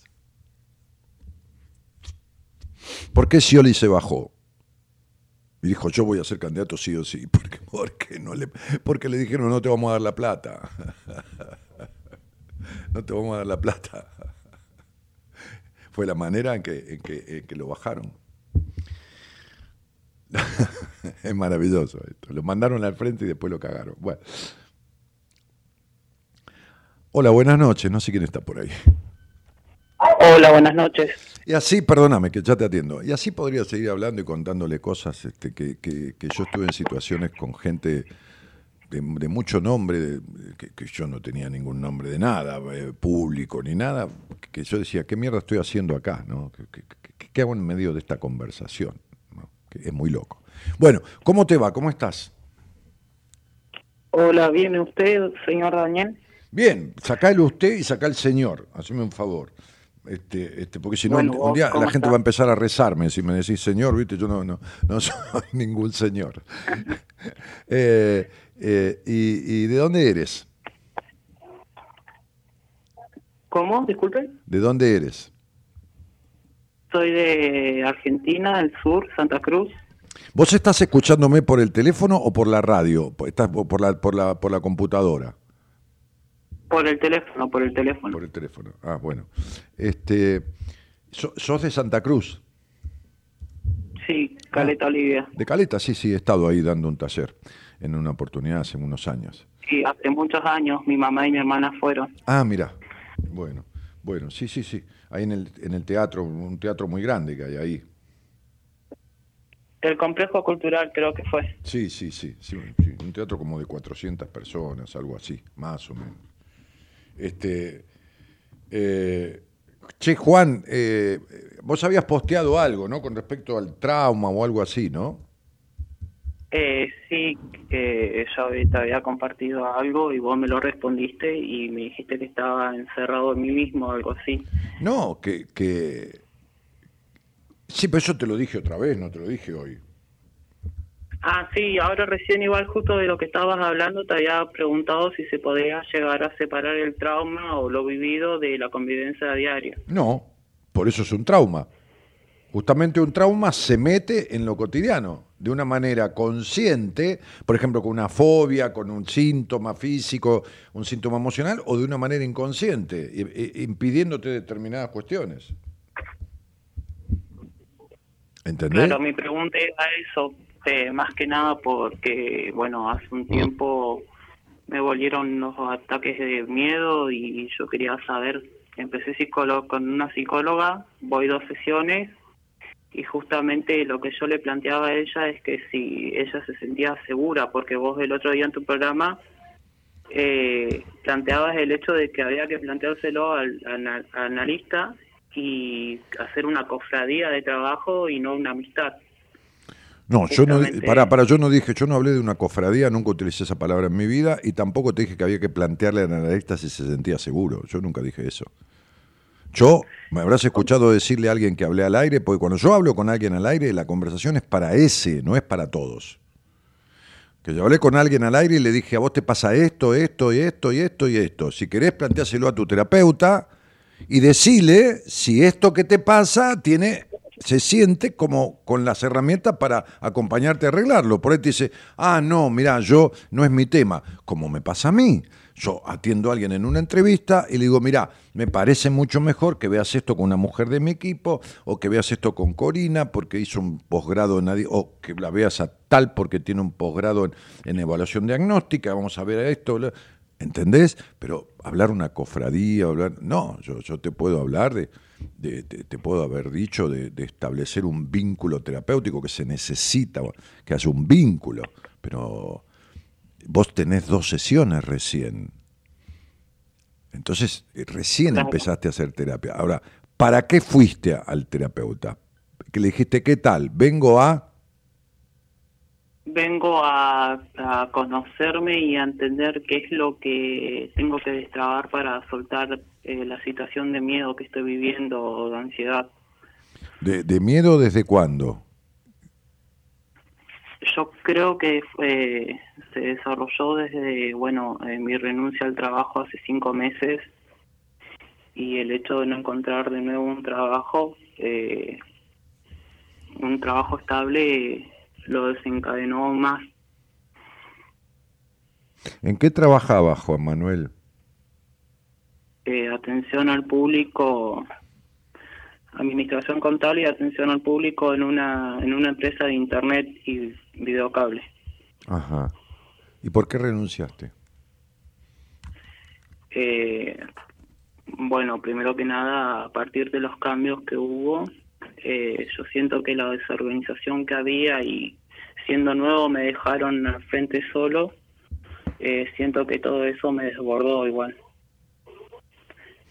Ah, Y sí. por el hecho de que de que se me había prometido que en cierto tiempo se me iba a pasar como a presta- eh, de prestador de servicio a estar en blanco y, y no se cumplió. ¿Y, y, y por qué te fuiste sin tener otra cosa antes? Me fui porque me sentía abrumado ya ahí adentro. ¿Desde cua- Yo- de- eh, eh, cuánto tiempo trabajaste en tu vida, más además de estos cinco meses? No, yo por, eh, siempre tuve, tuve eh, bueno, facilidad para vender, hacer comidas, trabajo de mozo, limpié casas cuando tenía que hacerlo. eh, también eh, di clases particulares. ¿Por qué, por qué, por qué, por, por de qué, por- primaria, por qué creciste en un hogar de tanto quilombo, de tanta tensión? Tanta tensión. ¿Qué pasaba? Y eso puede ser por ahí, por ver las peleas de mis padres y mi madre. No, no, es por eso, por eso te lo estoy diciendo, a ver si lo sabes. Claro. Sí, sí. No, sí, de eso sí soy consciente. Ajá, ajá. ¿Sos consciente de, de- de- de- de tu incapacidad de disfrutar más allá? ¿Sos consciente de que perdiste la infancia rápidamente? ¿Sos consciente de que creciste antes de tiempo y tu infancia fue, qué, qué sé yo, Sí. como una pluma al viento? ¿Viste? Se, perdió, se tiró. Nunca tuviste... Sí, sí, ¿Sos consciente? sí. Bueno, ahí está el problema de tu historia. ¿Sos consciente de tus cuestiones con la sexualidad? Sí, yo creo que más allá de yo ser una persona abiertamente gay, eh, sí soy consciente de todo lo que... Pero vos crees que que transitaste, vos crees que transitaste, desde qué edad, y si crees que transitaste libremente esa sexualidad y sin culpa, o, o- y, y desde qué edad? ¿O todavía no lo lograste? Porque yo creo que no lo lograste. No, tenés razón en eso igual. No, no, tengo razón en todo, no en eso. tengo razón en el quilombo de tu casa, tengo razón en que no tuviste infancia. Y yo no quiero tener razón. Quiero que a vos te entre lo que te estoy diciendo. Porque vos me estás diciendo que sí a cada cosa, pero en esta tercera me decís tener razón en eso, como si lo anterior ya lo hubieras borrado. ¿Entendés? Tengo No, razón. lo, que pasa es que por ahí yo soy muy vergonzoso al comunicarme. no, no, Juan, no te ve nadie. Estate tranquilo que nadie te ve. Entonces sería, a mí sí me ven. ¿Entendés? Yo, a mí me ven. Entonces, por eso yo no te hago una videoconferencia. No hago videoconferencia con los oyentes para no, para no, para que no se sientan ya, viste, encima inhibidos y todo más. Yo tengo 30 años de hacer esto y bueno. este, pero, pero, a ver, tengo razón en el quilombo que fue tu casa, tengo razón en el tema de que tu sexualidad no está transitada, tengo razón en, en- en- en- en- en que no tuviste infancia, tengo razón en que sos un tipo recontracontrolador y tengo razón en que, en que, Sí. en que sos insatisfecho totalmente. Tengo Sí, razón en que... es eh, como- te- tengo una tuerca. Claro, tengo razón en que, en que creciste en un hogar sometedor, ¿entendés? Este, tengo razón en los terribles enojos que tenés. Tengo razón en el quilombo eh. que tenés con una madre infeliz y un padre como el que te tocó.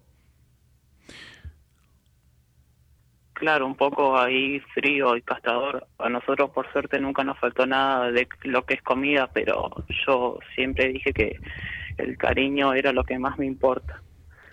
Y mira, y el que tiene el cariño se caga de hambre, y, y, el que no tiene un padre boludo, y el que no tiene un padre aniñado, y el que no tiene el mejor padre del mundo y tampoco sirve, porque el padre es un padre y no es el mejor del mundo, ni es el peor siempre en la vida queda algo, algo por arreglar. Ahora vos tenés cuatro, cinco, seis, siete temas. Eh, naciste en un hogar gris, nadie disfrutaba de nada, te jode el disfrute, tenés culpa con tu sexualidad, nunca la transitaste libremente, tipo controlador, que, que vas a tener que laburar en terapia y muy bien. Y la terapeuta tiene que saber todo esto dale la grabación, dale la filmación, este, porque tiene que, que, laburar de punta a punta. Pero, lógicamente, recién empezó, ¿entendés? No es Fumanchú. Entonces. No, claro. Claro. por ahí, como estoy en un estado ansioso todos los días, todo el tiempo. Sí, sí, pero esto no tiene nada que ver con que renunciaste al trabajo. Ya te lo digo yo, Juancito querido, no tiene nada que ver con renunciaste al trabajo. No, no, no. Ni, ni, ni, ni pero, a, ver, tu renuncia al trabajo en tu estado eh, es el 1% de tu problema. Mira lo que te digo. Si querés, te regalo cuatro puntos, ponele el 5. Es decir, tu renuncia al trabajo es un dolorcito de cabeza al lado de un tumor. Mirá la importancia que tiene la renuncia al trabajo. Ninguna. Bueno, yo tengo dos puntos, Estás, terminando la primera etapa de tu vida y estás cursando un año que no, numerológicamente tiene un número 9. Cierre de cierre de un ciclo que te va a pegar por todos los síntomas que pueda pegarte hasta que vos resuelvas lo que venís estirando y nunca dedicándote a resolver. Porque ahora que estás en semejante crisis te buscaste un, terapeuta.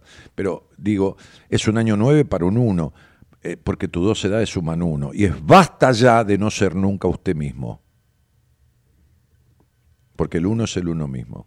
Entonces, mi, querido, este, me parece que llegó la hora de, de, lo que tenés como karma. Tenés el karma que se llama muerte y resurrección. O sea, es como si te murieras en esta vida y resucitara otro. No otro con otra cara y otros ojos y otra sexualidad. No, no, no, no, no importa. Este, este, gay, bisexual, trisexual, cuatrisexual, sapiosexual, este, queer, hetero, flexible, lo que mierda. Pero, pero, este, este, otro viviendo de otra manera todo lo que elija vivir que como vivís vos, infelizmente, y sin libertad. Es decir, todavía tu vida la rige tu padre, la, la dictatoriedad de tu padre y la infelicidad de tu madre. Estás entre medio de los dos emocionalmente. Claro, es como, sería como igual querer componer lo que estaba roto y que no era mi obligación componer? No. Quiere decir que si uno tenía anginas y el otro tenía tuberculosis, te contagiaste de uno una cosa, de otro la otra y la tenés que arreglar vos, adentro tuyo. Tenés que sacarte las cosas que te contagiaste de ellos. Ellos que tengan suerte, qué sé yo, que vivan la vida que se les cante, que arreglen lo que tengan que arreglar, que no arreglen nada, que se mueran así, problema de ellos. Vos tenés que arreglar lo tuyo. Vos estás contagiado de los dos. A ver, vos sos mucho más lo que tus padres hicieron de vos que el que de vos vino al mundo. ¿Entendés? Vos estás perdido de, El que vino al mundo está lejos tuyo. Muy lejos. Entonces... Esa es la sensación de vacío. Claro, por eso eso es la sensación de vacío. Claro. La canción del pelado, no, no es que sea viejo, es que tengo a mi niño preso. Claro, y el niño está preso de no haber podido ser niño y de haber tenido ese padre y esa madre que no, a ver, no dijeron vamos a cagarle la vida a Juan Manuel. No, la tienen cagada ellos. Entonces, yo siempre digo lo mismo. Este, es como si vos quisieras que tus padres te hubieran dado un millón de dólares. Y si no lo tienen, ¿qué te van a dar? ¿Entendés?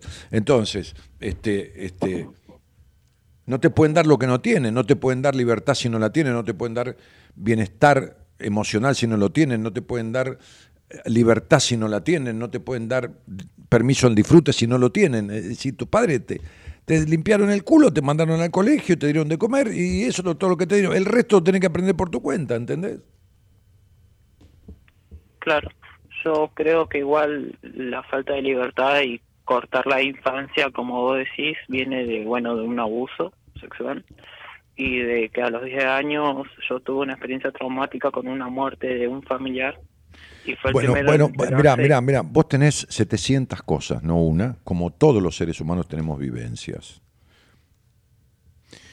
Sí. Yo te sigo diciendo esto. Vos tenías 10 años y tuviste una, o- no sé cuántos años, un abuso sexual físico. Bien. Sí. ¿De parte de, de quién? De un hombre que supuestamente nos cuidaba. Muy bien. Ok. ¿Y durante cuánto tiempo? Eh, no lo sé, de hecho no es como que mi mente está negado a eso. Tengo como flashazos de, la- ¿A, de a la qué, a situación, qué edad a qué edad empezó? Creo que fue eh, cuatro o cinco años. Bien. Como si contaras un cuento, un cuento que uno inventa. Ponele una edad Sí. cualquiera, inventá la edad, no importa si es verdad o mentira, a la cual hu- hubiera terminado. Por ahí a los mismos cinco años, por ahí a los cinco y medio, por ahí a los seis, por ahí a los ocho, por ahí a los siete.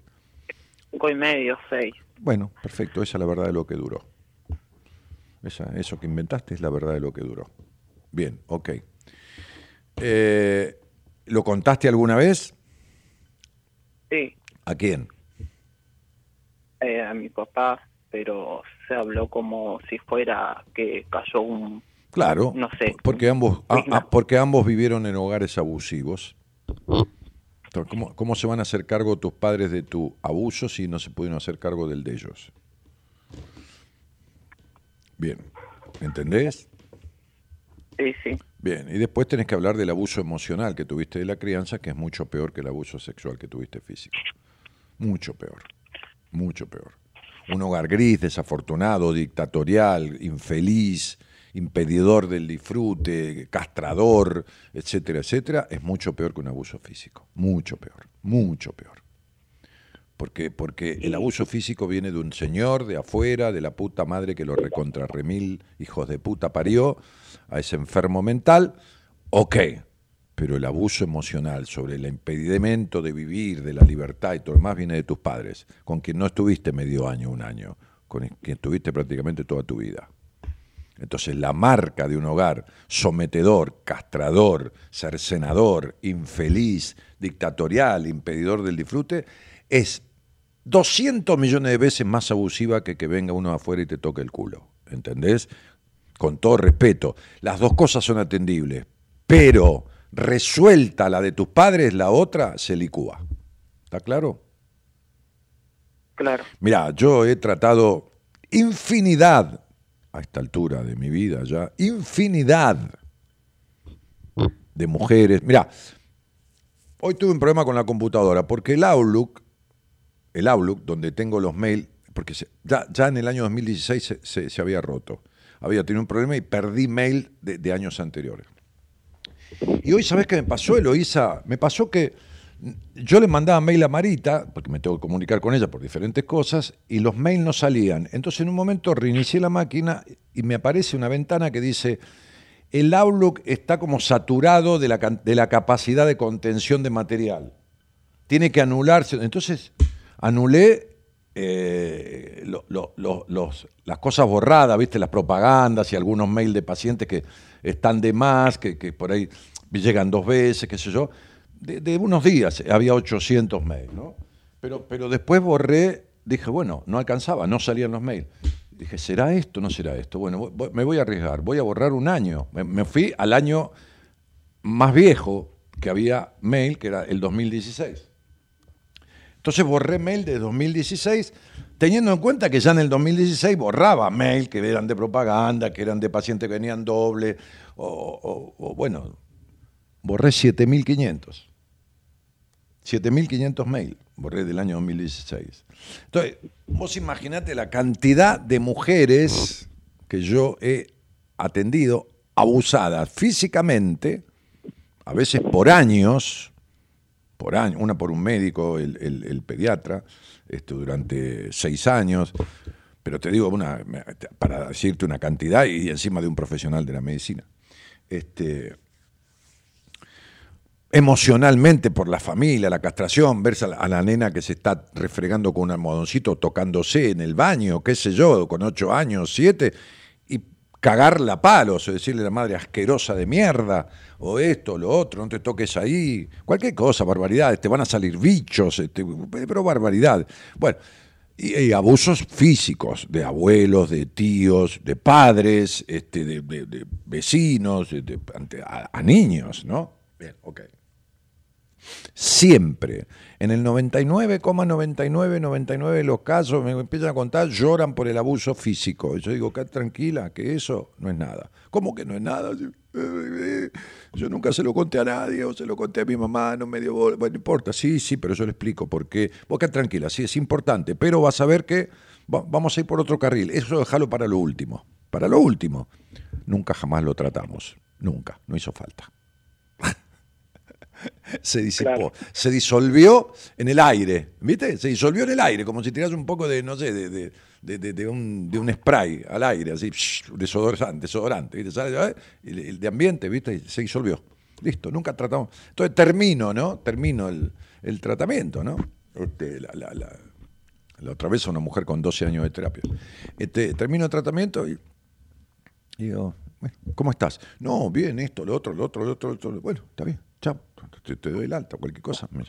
Dije, ah, ¿te acordás de tu abuso físico, sexual? Sí, ¿por qué?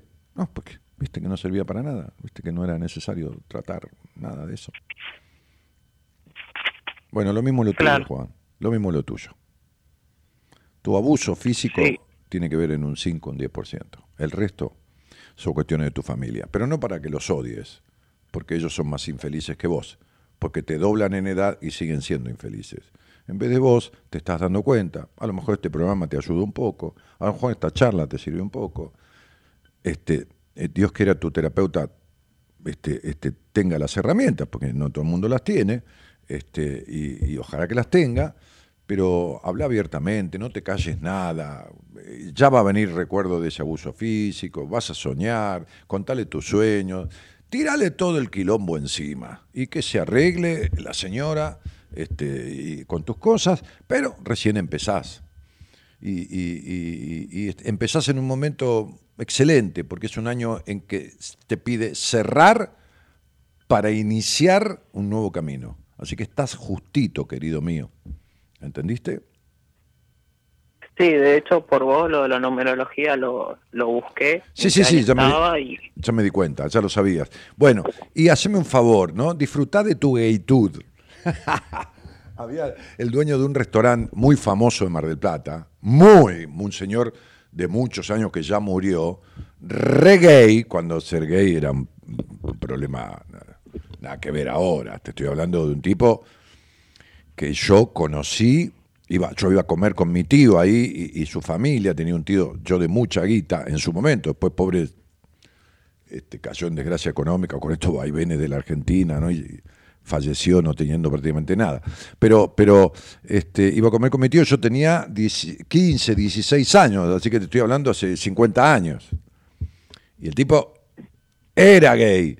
Y entonces él decía, mi gaytud, que es una mezcla de gay y virtud. La virtud de ser gay, no, no es una virtud ser gay, es una virtud ser uno mismo. Es una virtud ser gay, ser hétero, ser cuatríquero, qué sé yo, qué mierda. Ser el que uno se le canta las bolas ser, sin juzgar a los demás, y sin juzgarse uno y sin joder a nadie. Entonces, disfruta de tu gaytud. Aprende la virtud de elegir lo que querés elegir y transitarlo. Y se acabó el problema. ¿Entendés? Ni tenés que mencionarle al mundo que sos gay, ni tenés que nada, pues yo no le ando mencionando al mundo que supuestamente soy, que no soy, estoy siendo, porque uno nunca sabe, uno nunca puede decir soy, porque nunca sabe por cuánto tiempo va a ser. Pero estoy siendo, desde toda mi vida, heterosexual, no ando diciendo, hola, ¿qué tal? Buenas noches, soy heterosexual. O, ¿Entendés? Así que, no, Disfrutá de tu gaytud, disfrutá de la vida, querido, porque vos trabajaste, chico, limpiaste, no limpiaste. Yo también, viste, manejé camiones de arena, de carne, hice 20.000 cosas en mi vida, fui un empresario notorio, después dejé de serlo, después hice radio, después tuve un restaurante, después hice 200 cosas. Disfrutá de la vida, querido. Disfrutá de la vida. eh, de lo que no has logrado nunca.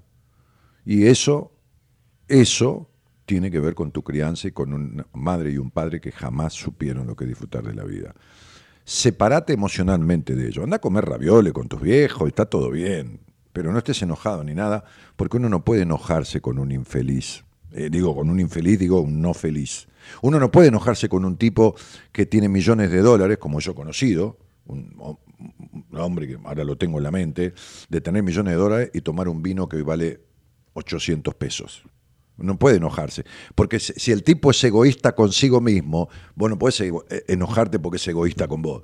¿Entendés? No es que él come caviar con un vino francés y a vos te da un vino de tetrabric, de cartón. No, él come con vino de 800 pesos, ¿entendés? Entonces uno no puede decir, pijotero de mierda, porque no, porque el tipo es egoísta consigo mismo. Entonces vos no te enojes con tus padres por la crianza, porque ellos tienen una vida peor que la tuya. ¿Se entiende? Sí. Sí, liberal enojo. Te mando un saludo y le mando otro a tu terapeuta, que no sé quién es, pero bueno, le deseo éxito. Y a vos también. Muchas gracias, igual. Chao, Juancito, chao, querido.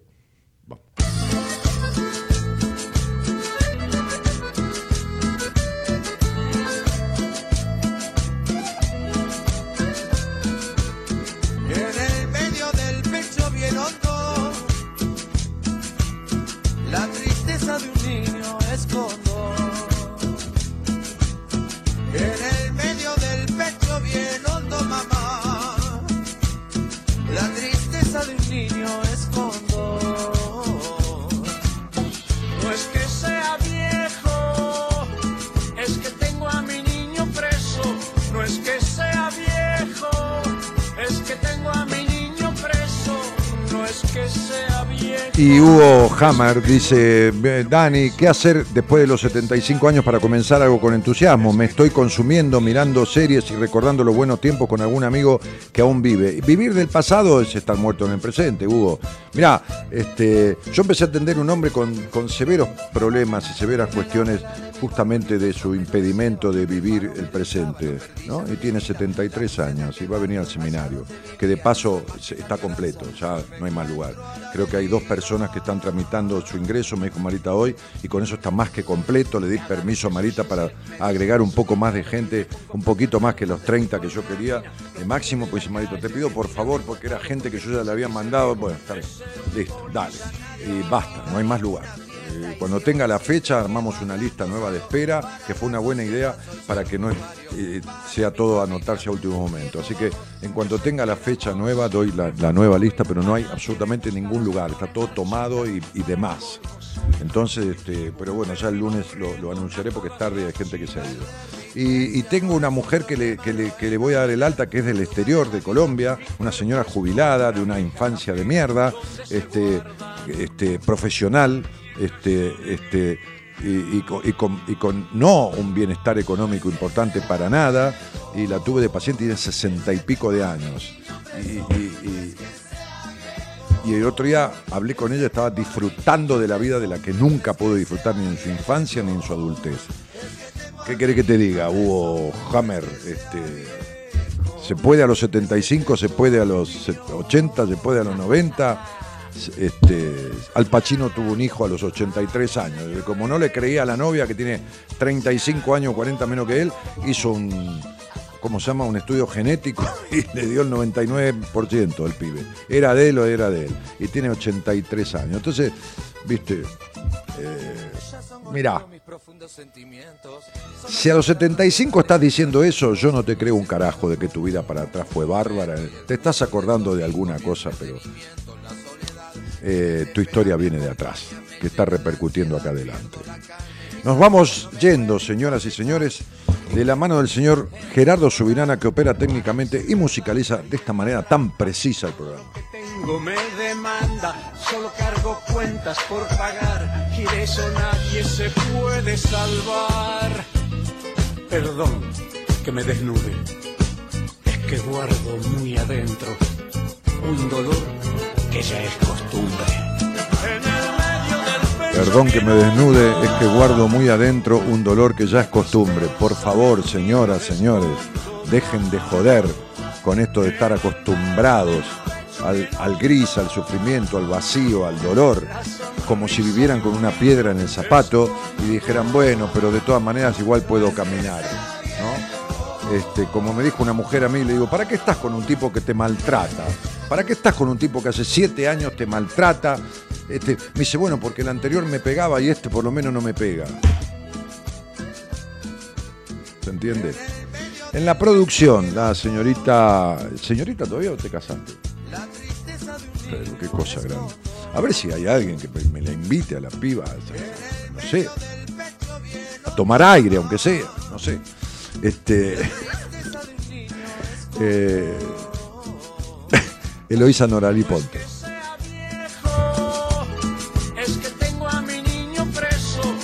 que sea viejo. La producción general, coordinadora de todo el quilombo, María de los Ángeles Carullo Belia. Mañana va a estar el licenciado en psicología, profesor de enseñanza media y universitario, padre de dos hijos, ex sacerdote, hace muchos años, cuando muy jovencito. Después dejó don Enrique Audine. y Por supuesto que agradezco infinitamente. Viene gente de Panamá al seminario, viene gente de, de- de- de Colombia. Que, una cosa increíble. Agradezco la confianza, ¿no? De no saber ni a qué lugar van y que, se complete un mes antes de- de- y que con gente más de la que yo había calculado como tope. Un mes antes del seminario se complete la cantidad de gente. Un placer va a ser juntarnos con el equipo como siempre y acompañar a esas almas a parirse de una vez. Señoras y señores, mis padres me pusieron un nombre que la verdad me conforma. Me llamo Daniel Jorge Martínez. Esto es Buenas Compañías. Buenas noches a todos y gracias por estar.